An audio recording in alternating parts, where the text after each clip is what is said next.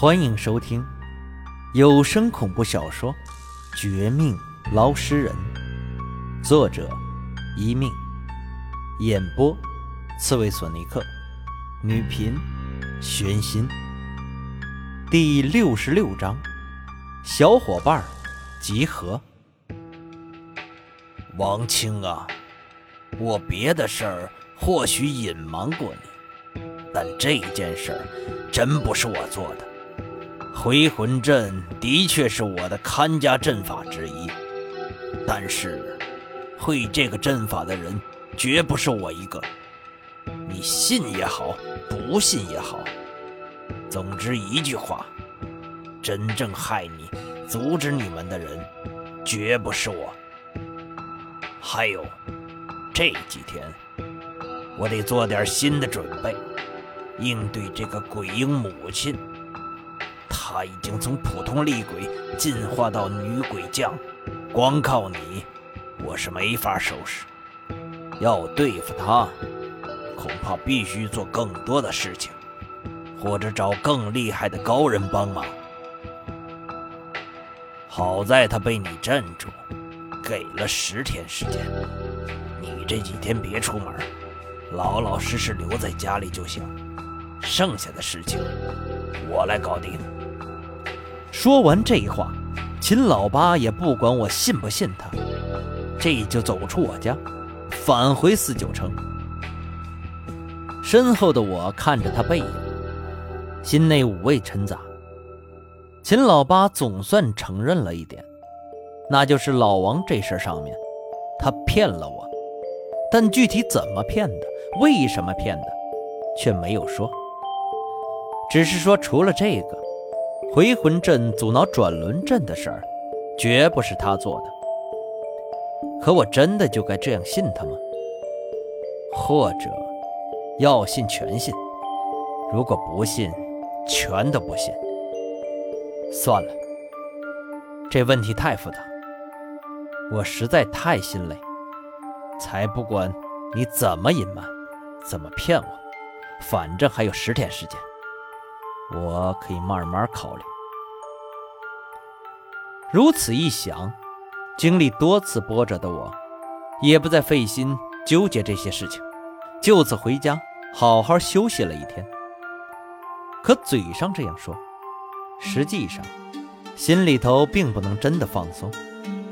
当天晚上就做了噩梦，梦到鬼婴被鬼婴母亲毒害，专门找我，更梦到。那鬼婴母亲不只是百年老鬼，更是利用鬼婴实现他继续报复其他人的目的之后，开始准备收罗更多厉鬼，在江城形成一个猛鬼团伙，全城的人都被害，全城的人都死得很惨，变成新的厉鬼。随着时间推移。鬼婴母亲更是将黑手伸向其他地方，大有将全世界变成地狱的趋势。我猛地被惊醒，窗外传出一些河水的潮水。窗内，我无论如何都睡不着。虽然洗了一把脸后，心情好了一些，可刚才的噩梦，却让我无法直视这个问题。秦老八的准备需要多久？不知道。他准备好了，还是不是和昨天一样，被鬼婴母亲全面掌控局面，无法反击？也不知道。十天之后，鬼婴母亲会不会不遵守约定，不放回鬼婴，还将他利用到极致，真的做到类似噩梦的那种地步？这一点。我更加无从知道，一种完全没法掌控的局面的无力感，顿时袭上我的心头，几乎让我想起当年的那时候。几年前，我爸出事失踪，彻底不知道踪影之时，我也曾有过类似的体验。当时和现在差不多，都是全身无力，感觉自己人如浮萍，随波荡漾。随时都可能翻车，都可能出事儿似的。后来，不是老王帮我找人找单子的话，我可能早就饿死或者被吓死。想不到，几年后居然再有这种事儿发生。但这次的我，却绝对不想等死。再次洗了一把冷水脸后，盯着镜子里有些憔悴的自己，我忽的心下一狠，有了个不错的主动出击想法。再度抬头时，眼睛里一道金光闪过。既然秦老八没给个准信儿，钓鱼人又联系不上，廖明雪也不知道去哪，那我何不自己动手，再找人帮忙呢？银行方面，我的朋友也不少，或许真是到了关键时刻，请他们出山。大头，彪子。你们要是没死的话，赶紧从家里给我滚出来！限定一天一夜之内，二十四小时之内必须过来。江城这边有好戏等你们，来晚了的一律没机会。提前来的，我请你们吃烤肉。回头你们手上的订单要是出事儿，记得我这个江城一流捞尸人。心中很快有了主意的我，第一时间给道上的几个老伙计打了电话。这几人虽然实力很普通，但胜在都是我的哥们，也是这些年四处捞尸体时结识的好兄弟、好死党。他们家家都是专业的银行高手，各有特长，集合到一起后，纵然不如钓鱼人。或者秦老八，再或者廖明雪，但我也相信，集合我们的力量，不输给他们三人。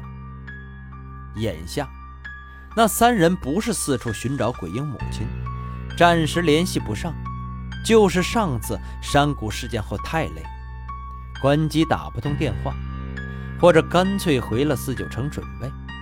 我哪有那份闲心等他们？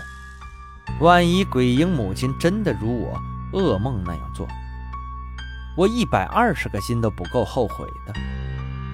再说了，即便没有那么可怕，也得做点真正有意义的事儿。一味被动防守没前途，只有找准机会，集合各路小伙伴，精准反击才是正道。如此一想，接下来的一天一夜。我开始等待他们的上门，从接到我电话开始，二十四小时内接连敲门几次。第一次是大头，王强在哪儿呢？快点给我准备好吃的。王强在哪儿呢？快点给我准备好吃的。这一路上累得我都快瘦了。你说呢？那事儿，哥哥们给你包了，不在话下。距离最后时间还有六个小时，大头猛敲我家大门。门外他那粗嗓门的标志性声音一响起，我顿时一喜，走过去给他开门。这家伙和几年前一样，肥头大耳，但却行动十分灵活，因为他家祖传的不是别的，正是银行七十二门之一的杂技门。杂技门，顾名思义，是耍杂技为幌子，暗地里替人消灾解难、驱邪治病的。和普通的杂技演员不同，他们只在半夜表演，而且多半被人请到坟头、灵堂等地方。肉管够，酒管饱，大头，你真给力！来来来，快点进来，慢慢吃。看着这大脑袋一脸的馋相，我心中一热，拉着他进门，将他带到一桌子的肉菜上面，任由他随便吃。再又回头继续等，又等了两三个小时后，第二个敲门的，第三个敲门的响起，这次开门。迎接到的是和大头不一样风格的好兄弟，一个是比大头头小，但比他身体粗壮，堪称新时代的猪八戒的彪子。但这家伙出手狠辣，是金盾门的传人，也是七十二行中少见以体术出名、不以法术闻名的高手。另一个，则是和钓鱼人职业接近的虎妞，身材火爆，五官极品。偏偏因为高学历，外加常年一人撑渔船，打捞尸体，吓哭无数追求的富二代。他是和我们捞尸人接近的一个门派传人，葬尸门的人。时间快截止之前，最后一个被我召唤的兄弟铁牛，也从几千里之外的南国赶来。我们四人全都屏息凝神，不敢大意。他一进屋，我家的红绳全部自燃，我腰带上的斩仙刀蠢蠢欲动。